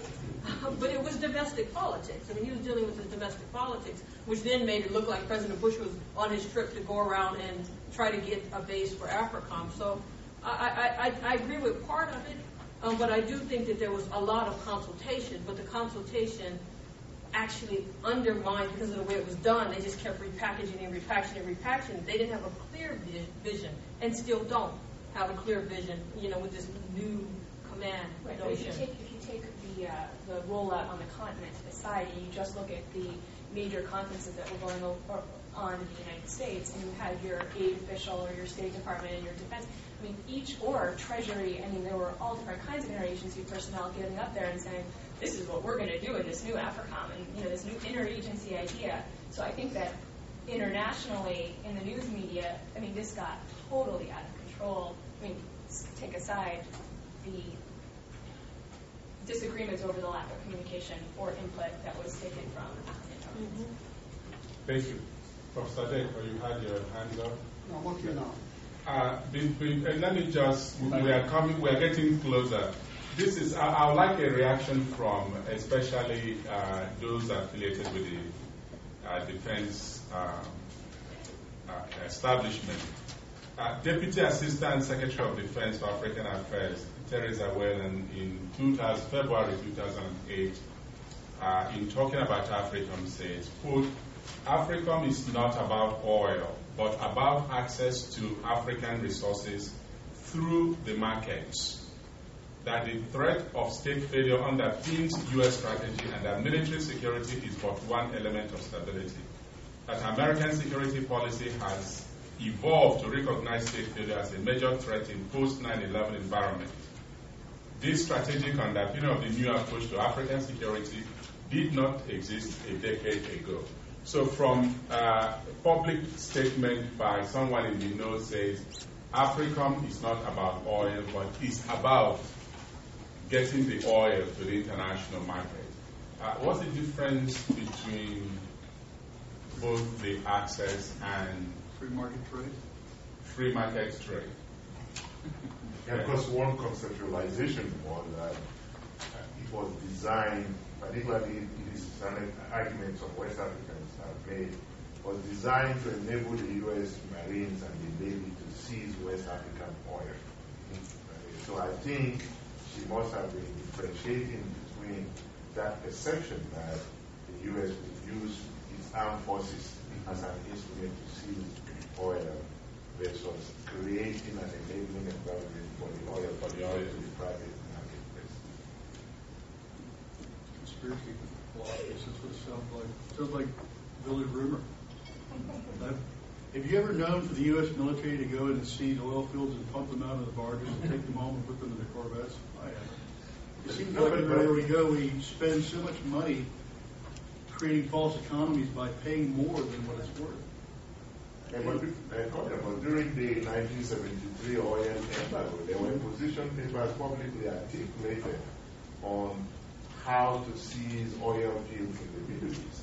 And Kissinger said it very people became very sensitive to that. Mr. Chair, but this is what is so troubling about this discussion. Where is the outrage when African leaders poach the people and poach the countries? I mean, let's assume that, okay, what was said is true. U.S. wants access to oil. Where is the angst in the Niger Delta? That the Nigerian government has an insatiable appetite for oil, that the Angolan government has an insatiable appetite for oil in their own territory. No land is sacred, no people are sacred. Where is the angst? But there's an angst that, America maybe wants to create a channel to release West African oil. I think that is essentially the point, that what are we as Africans? And I say this word you myself to use political, because at APSA I'm not going to say it. This is a smaller conference. Where is the honesty? Okay? So what are we willing as Africans to take for moving the debate about American engagement in our society from the humanitarian to the strategy? And it's a question we have to answer at some point. Or this whole idea then becomes meaningless. I have my take, Professor. There you go. Since we went back to the question of we Africans, and I regard myself as one of the we Africans, I think we need to rethink the issue of who the we Africans are and how we are engaging. The movement for the emancipation of Niger Delta are we Africans. They've been engaging, they've been fighting because nobody was listening to them. There are issues all over the place that people fight as we Africans and keep articulating their own viewpoints by arms when everything else fails in terms of state security and in terms of access to the market or not. One thing I found missing in all our discussions today is the issue of I've only had the idea of ruling class came up once, and that was in Sylvester, I think it was Sylvester who brought that up. The issue of who are the we Africans? Which class? Who are we talking about? On whose behalf are we acting? Why is the oil not being pumped in Nigeria? Why is there oil scarcity in Nigeria? Who distributes what? Who gets what? So when we speak of we Africans, we need to differentiate on who are the we Africans and who is getting what. Africans are fighting. They're arguing that we scholars at OSU are not saying something the way we want it to be said. Does not mean that Africans are not doing it. Some Africans are actually fighting. I'm speaking. Thank you. Sman. Well, I think I want to go from the what I say that what I perceive as an African is that the real threat is the political disaster, the leadership. The African leadership is the one which has brought up the situation in a safe way. The extremists come to move very easily. So we should be readdressing once again the problem of the African leadership. What we need is for African leadership, not government. So look at yourself in the ground. We've been talking a lot about the factors, the group, the type of trade, but downplaying a little bit. The real problem is the African leadership, very poor African leadership. We say that roughly we have about let's say 10 functional states. No, when I say that, what do you mean by function?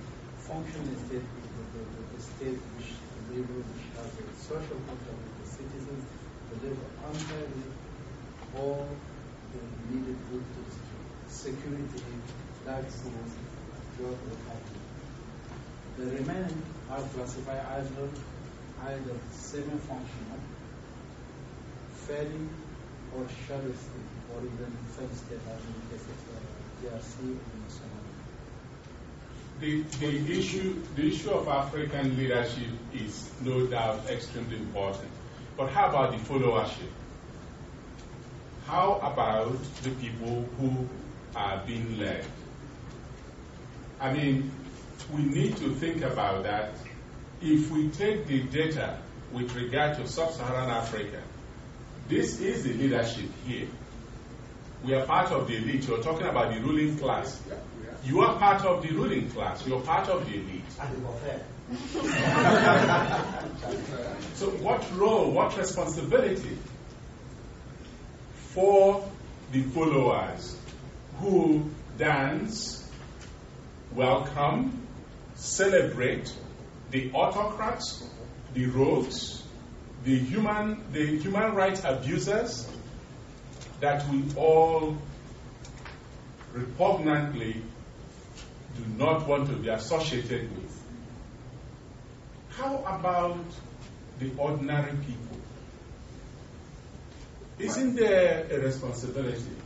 Well, there is, but the father was describing to that because, as I suggested in my presentation, because of the nature of the states that we have. If control of the state does not only simply mean political power, but it provides a means to accumulation, which is what the state is, then that's why you have that kind of followership, because you got to dance to the music of the faction that controls the state so that you can accumulate wealth. I think it was Usman who said you could become a billionaire overnight. Yeah. Basically. But so if to change that dynamic, you got, and again, as I was suggesting, reconstituting the state is not simply an academic exercise. I mean, it can be done in a practical way. And what that means is that citizens at the grassroots level were basically similar to what happened in the 1990s, but I think we missed an opportunity when the whole concept of the Sovereign National Conference came about. And I'm saying we missed the opportunity because those seven national conferences focused basically on political liberalization and power sharing. I think it was a great opportunity to revamp, fundamentally transform the whole post-colonial state. We need to go back to that and push that agenda much further. And what is the role of those in the diaspora, given that those entrapped within the governed, misgoverned, and undergoverned spaces are psychologically, economically weak? The diaspora is not a monolithic group. The diaspora is not a monolithic group, as you know. Uh-huh. The diaspora, just like those on the continent, are divided along where the alliances are. So it's not a monolithic group. Some of the people who pose the greatest dangers to peace and security in Africa are in the diaspora. Yeah, but no. Also what we have to take into consideration, and I share your concern about the fact that the followership in Africa is not exacting its strength. But what you have to take into consideration is that within the logic in which the followers exist, they have to act on the basis of short-term interest. And so, for example, if you tell people, when politicians come to bribe you to vote for them, don't vote for them because they are going to misuse the power. What sense does it make an ordinary person who is hungry, for whom $5 bribe would ensure food on his table, maybe for the next 3 days, and you tell him, wait, 5 years from now, everything will be fine. What's 5 years? For him, the 3 days are more important than 5 years. So whether he will have manna from heaven in 5 years, it's not as important to him as if he can have food on his table for the next 3 days for him and his family. I had a practical experience. I want your question, your comment, to bring this back in terms of the followers with regard to questions of threat and threat perception. Yes. Yeah, actually, I intended to sit here and say nothing until tomorrow. Uh-huh. But I really have to take exception to what you said about us being part of the ruling elite. I certainly do not belong to the ruling elite. I don't know about the others here, but I'll have to say that the ruling elite in most of our countries are a small bunch that I don't want to associate with. Mm-hmm. I have spent most of my life fighting that ruling elite, and I subscribe with all that was said earlier by Samuel Doe and also by Peter. Actually, I see myself as a counter ruling elite. Okay. So let's just leave it at that, and maybe tomorrow I'll elaborate on this particular thing. Okay, they are a counter elite. Ruling elite. Yes, Julius. Well, I think the question here, the fundamental question, is the question of democracy. Mm-hmm. That's what you're talking about. But we have to understand that politics and power is about struggle. The gentleman just noted that the people in the Delta region were not just sleeping and letting the folks exploit them.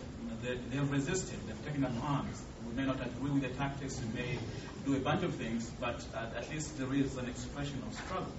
But because it is struggle, we have to also understand that the state and the ruling elements have tried very hard to demobilize the population, to demobilize civil society.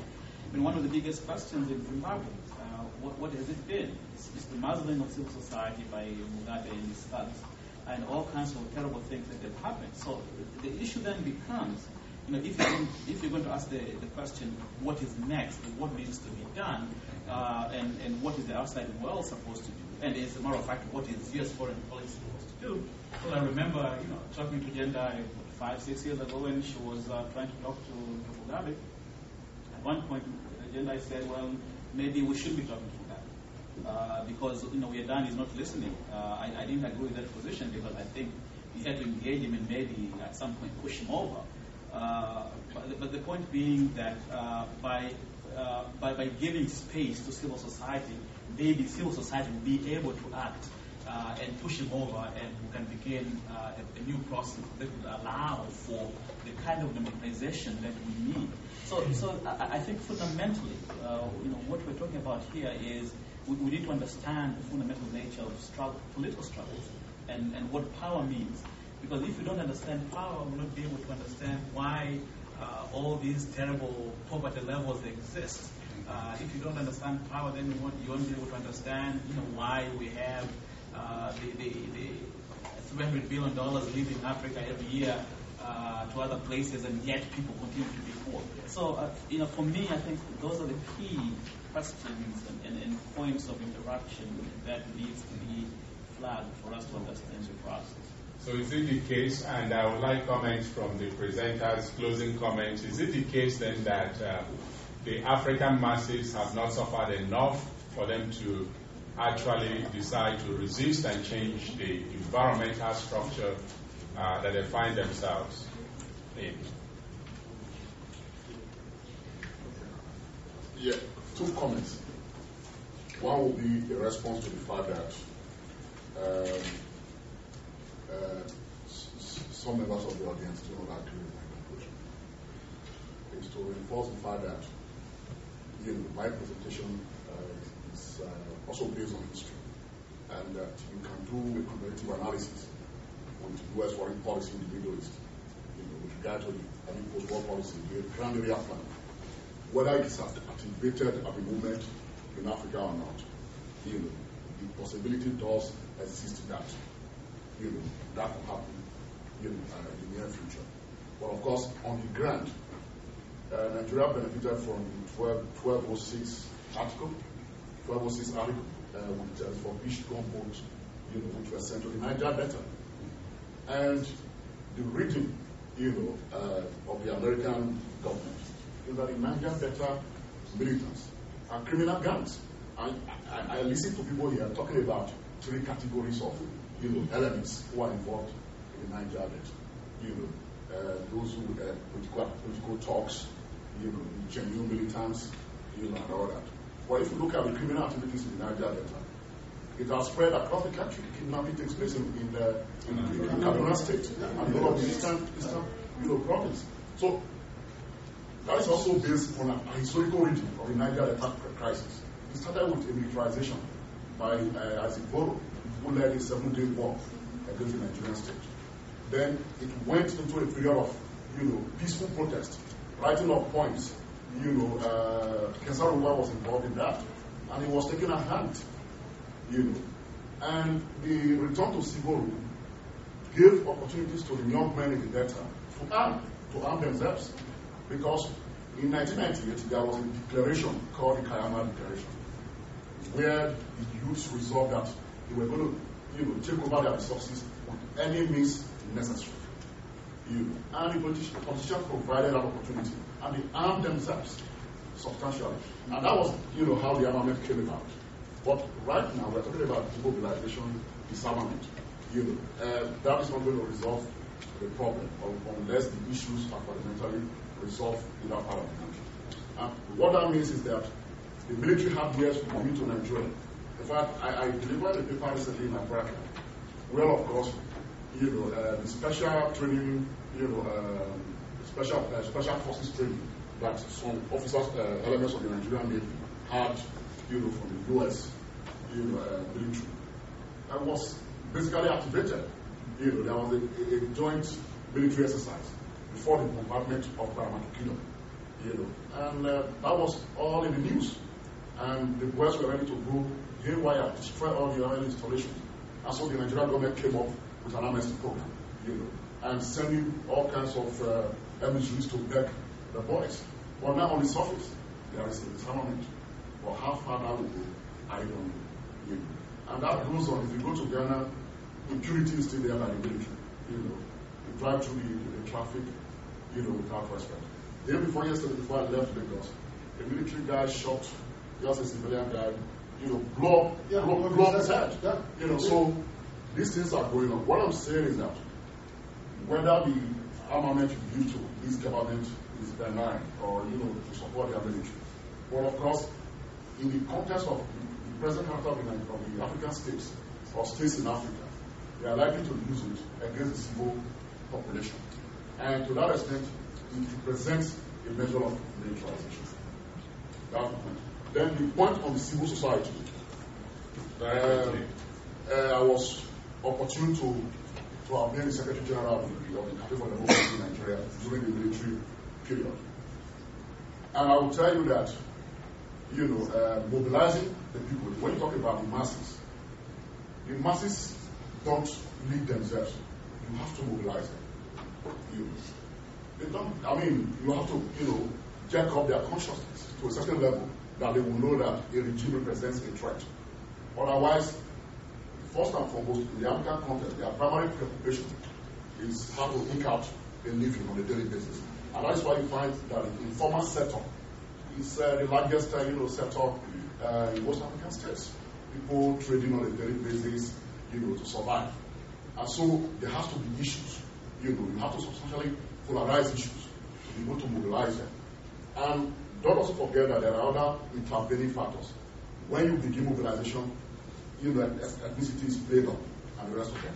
So the other tribe, nationality begins to see the other as a problem and all that. Okay. It does happen. Thank you. Peter, final comment? Any? I thought you asked a specific question. Yes. Oh, okay. Yeah. Right. I don't think the question is whether the African masses are not oppressed enough. Again, as you said, we have to look at it within the logic in which people operate. It creates incentives for short-term reaction, but also for some African states, there is an appearance that if you go along, you are much better off than trying to be in the opposition. And so in that context, people then operate on the basis of expectations of what they will get if they cooperate with the government rather than opposing the government. And so that type of short-term perspective induces particular kinds of behavior. It doesn't have anything to do with whether Africans are gluttons for punishment. It's just the context in which they operate. Can I respond to... Very quickly, okay. we are yes. Sylvester, I made a distinction among those three groups, recognizing that the second group, the criminal element, are able to operate within a context in which the state itself becomes a criminal enterprise. And so when that happens, you can no longer geographically limit criminal activities to, say, the Niger Delta. They have to spread everywhere. And also, we have to take into consideration, the military was deployed to the Niger Delta. What is it in it for some of those military officers who are operating in the Niger Delta? How will the amnesty affect their ability to privately appropriate much of the resources that they are now using in the Niger Delta? So those are some of the complicated factors. Thank you. Diane? Very, very quick. Yeah, I agree with what the teacher said. But the question is, what are we going to do?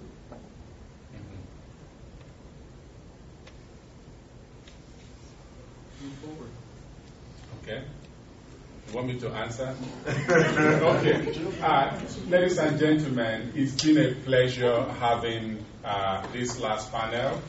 I hope that you sleep well. I hope that you eat well because we have sumptuous dinner for you. But before we leave, let me share something for you in response to Diane's question. In a small town, in a village in West Africa, there is this old man who was known to have all the answers to every problem. And so this old man one day was going to be proven to be wrong. A young man who had grown up decided this wise old man couldn't know the answers to everything. So he was going to prove the man wrong. What he did a priori was to catch a small bird. The young man decided, I'm going to call the community together and put this little bird in my palm. And I'll ask the old man, please tell me, is the bird in my palm alive or dead? If the old man said it was alive, he was going to crush it and open his palm and say, old man, you see, you don't know the answers to everything. And if the old man said, the bird in your palm is dead, he was going to open his palm, it would fly away. And so perfecting his game, he called the community together as we have gathered here today and said, wise old man, please do tell the community, is the bird in my palm alive or dead? The old man sat back and leaned forward and said, young man, the answers you seek are in your palm. It's up to you, and I'll tell you the same thing. Whether Africa transitions out of humanitarian perceptions out of ungoverned, misgoverned spaces are in your hands. Thank you very much.